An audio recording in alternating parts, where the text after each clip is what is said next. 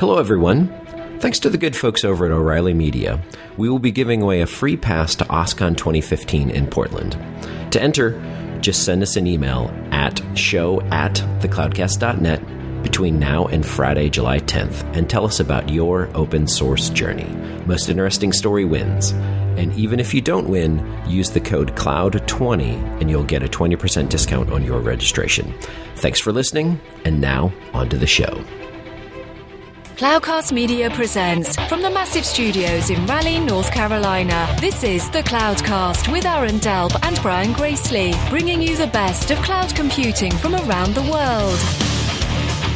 Good morning, good evening. Welcome back to another episode of The Cloudcast. We are still here at DockerCon twenty fifteen out in San Francisco. Um, we are a lot of interesting stuff. So we're getting into the afternoon, uh, a lot of cool stuff from the keynote. And, you know, as, as you guys all know, we'll, we always do a mix of Uh, you know, some of the bigger companies you've heard of, and then the stuff that we love is whenever we get a chance to talk to new startups, especially really new startups, people with unique ideas, unique ways of trying to solve problems. And today we're excited. We've got uh, Jeff and Luis from Datawise. So, guys, welcome to the show. Thank Thanks you very much. Um, so, we ended up uh, talking, Luis and I ended up bumping into each other at, at the Docker event last night and got to talking. And um, give us a little bit of your background, because your background is, is pretty rich, um, and tell us the types of problems you guys are trying to solve, because it's a it's a rich set of backgrounds, and then you're trying to, to, to take on a very big problem around containers, which is great, because it's uh, it's got the opportunity to go make big, big differences. So there, tell us about yourselves and what you guys are trying to do with Datawise. Absolutely. So uh, first of all, thank you. Uh, really glad to be here.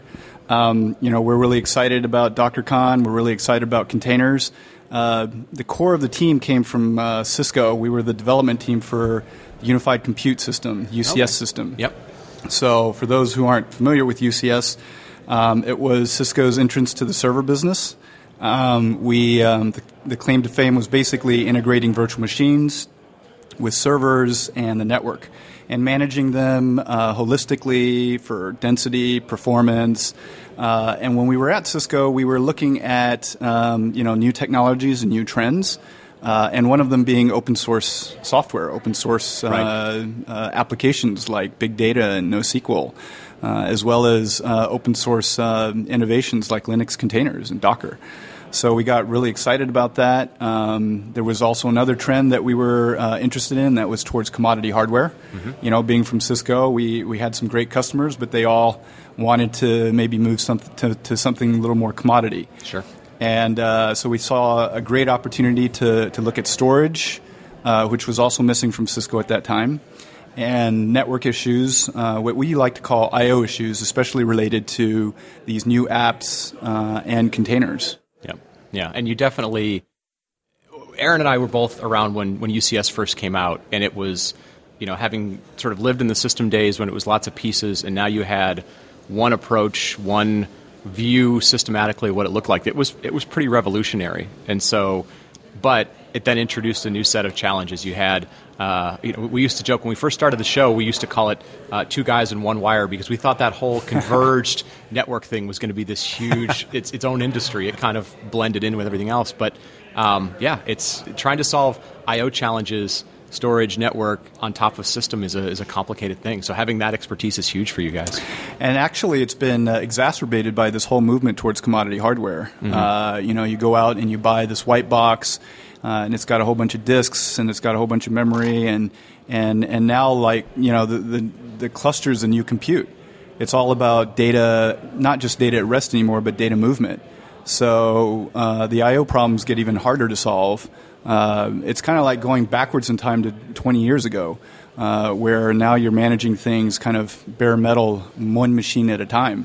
So when you're talking about these new apps, Uh, where their data set now spans multiple boxes, and you're trying to containerize them, you know, network issues and storage issues uh, basically multiply. Yeah, right. And so we were joking around uh, before we hit record of, yeah, the, one of the big things is everyone's, you know, Docker is easy, containers are easy, and it's we were saying, well, it's because we hadn't really solved a lot of the hard problems yet. um, but but so with that in mind, you know, like at the end of the day, what problems are you trying to solve? Well, we feel that containers have a lot of challenges around uh, storage and network, and I think a lot of the companies that you see out there and a lot of the solutions try to address one or the other. And we feel, again, with a lot of data movement and, and uh, these new apps, that it's really this, you have to solve both holistically. Yeah. You have to look at not just how data is stored, but how it's moved, and that involves, you know, network and storage. So I think we like to call it, you know, solving I O as opposed to solving network issues and, and solving storage issues. Yep. And this isn't just about making things simpler uh, or easier to manage. This is also about performance, about quality of service, and about, you know, other things that people know and love about traditional uh, you know, enterprise kind of solutions. Right. Yeah. And I, I think one of the things, I mean, we used to see this, Aaron, when, when back in the day, there was there was a storage silo team. There was a network silo team. I worked at Cisco for a long time. You spoke to one team.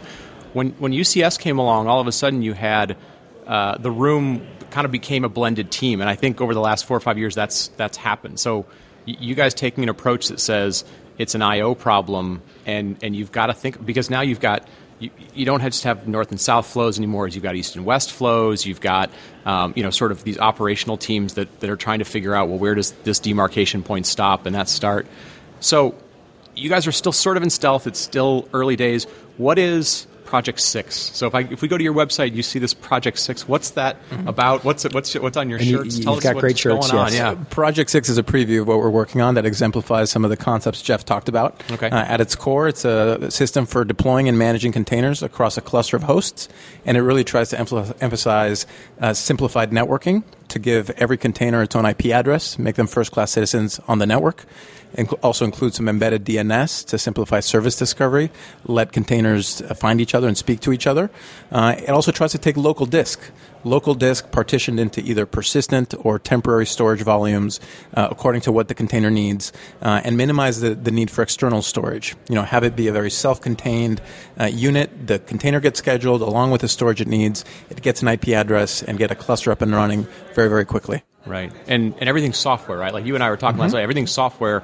You can run it in one of the public clouds or you can run it on-prem, correct? So we're actually focused on-prem. Okay. Uh, I think that's one of the areas where we're unique. Uh, we feel like Google and Amazon are doing great things in the public cloud uh, to simplify running containers, but you know, that automation, that simplicity is missing for enterprises, and we'd like to bring some of that to, to their environments. Cool. Yeah. I mean, I, I think we I mean, we hear that all the time. It's, uh, well, you can run this at ten thousand server scale or fifty, and you, a lot of people will go, I don't I don't have that. I, got, I have one hundred servers, but I'd still like Can to... Can I do ten? I, yeah, I want to go do ten or I want to do one hundred, but they all have the problem of I want to go faster. So it's it's it's great that you guys are trying to, you know, get to a, a segment of the market that yeah. doesn't have a ten thousand server problem. So how do you define almost like the demarcation points, if you will, right, between what is Docker and what is built into Docker, and where do you guys pick up and or interoperate? You know, tell me a little bit yeah. about that. Well, I'd say it's been a very fluid uh, demarcation. I'm sure. Right? It's cha- changing day to day. I'm sure. I, I think when, when we first got started, we, we believed uh, that the gaps were there and, and the st- storage and network issues would need to be resolved. Uh, that's proven true. And now the, the plugins and the A P Is to start uh, integrating and collaborating with some of these open source projects are becoming more clearly defined. And we're excited to, to sort of pick up the newest releases and start integrating with those right. hooks. Right. Yeah. yeah. So it's a matter of, you know, like uh, what, like, version one point seven of Docker, which is the latest version, comes out in a bunch of new plug-in architectures. And you, exactly you guys right. have to kind of go back and go, okay, cool, this is what we have to do now, right? right? And then it's a matter of iterating from there. Yeah, you prototype something quickly, and then you sort of make it production-ready by integrating with the A P Is that are becoming mature. Sure. Right. Now, how much of what you guys are building is, I mean, you, you talked about open source being a trend. How much of what you're building will be open source bits, and how much will be, you know, commercialized uh, aspects of the product? Well, I think right now uh, everything that we're developing is open source. Uh, you know, Project Six right now is a is a download so that people can look at the binary. Uh, but we're working on open sourcing that to its fullest uh, within the next probably quarter or so. Okay. Um, now that being said, uh, Project Six is only one of the things that Datawise is working on. So we'll gradually roll other things out as the year goes goes along. Okay. okay.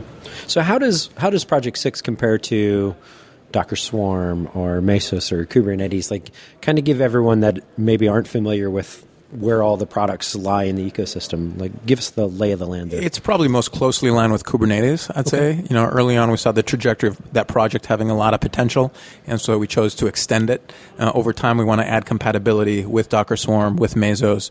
We feel like they have the same need for persistent storage, and are starting to create the plugins necessary to, to collaborate with them. Yeah. Are you guys... Um, Do, do you find, as you're as you're talking to, say, early customers, are you going after certain types of applications? I mean, you talked a little bit about big data. Um, obviously, you, you've both got background in, in uh, traditional applications as well. Like, are there certain customer problems that, that sort of aligned applications at this point, or is it sort of just operational scale? What's what if somebody were, were listening and they said, that sounds like me, I should go download the bits. Like, what's a what's a great profile for a customer these days? I think uh, many of the profiles of the customers that we've been talking to are stateful apps. So okay. um, most of the container deployments that we have found today are stateless, and it's been always challenging to go take that next step and make you know the container environment a little more general purpose.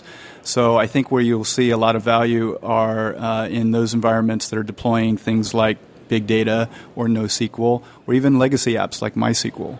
So if you look at those kind of applications, that really does apply fairly broadly across the board. Yeah, you know? You bring up a great point there, because so I was uh, having lunch with some folks, and we were actually talking about a little bit about how this trajectory of Docker and containers compares to OpenStack. And if you go back to early, early days of OpenStack, it, you know, some people kind of forget, but it was really designed to be more ephemeral, stateless. Uh, you know, cloud computing in the day, you know, wasn't about storing a lot of that stuff, and maybe it was really that way, and maybe that was just low-hanging fruit that mm-hmm. was easy to pull down. Right. But at the end of the day, we moved toward stateful applications, and at least the the customers I'm talking to, you almost are starting to very much see that very quickly here of.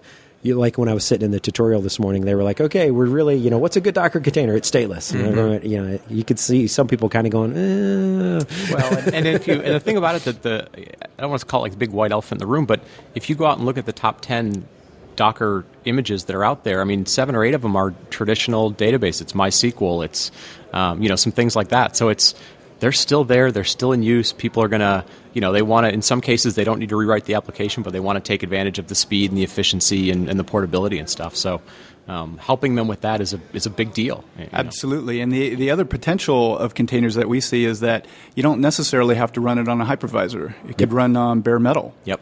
Right? So why not? I mean, why why do you have to pay the overhead of an operating system per application, for example? Where right. these are all server-side apps, you really only need one one O S. Uh, but you still need the um, the isolation potentially, the, the performance of bare metal, but you want to be able to also pack them in very, very densely. Right, right. So if somebody wants to, to reach out to you guys, engage around Project six and so forth, what's the what's the engagement model today? We have a Project six GitHub page. That's the best way to try and download the product. Yeah. Also our website and an email address, project six at datawise dot io. Very cool. Very cool. So um, anyways, we'll, we'll wrap this up real quick. If people want to kind of find out more about what, you, like, what events are you guys going to be at, they can see you in person or, you know, other than email and the GitHub page, what's the best way to engage you guys?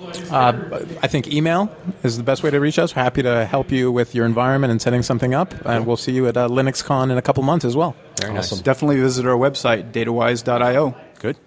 Good deal. Well, with that, uh, you know, for, for Jeff and Luis and, and Aaron, guys, thanks for being on. Uh, excited. We're always excited to have to have new startups, folks that are, you know, going to go break new ground and really kind of solve problems. I like the fact that you guys sort of aren't just building technology. You're looking at it from a purely a solving problem perspective. You've solved a type of problem before. So, um, so folks, go take a look at it, datawise dot io.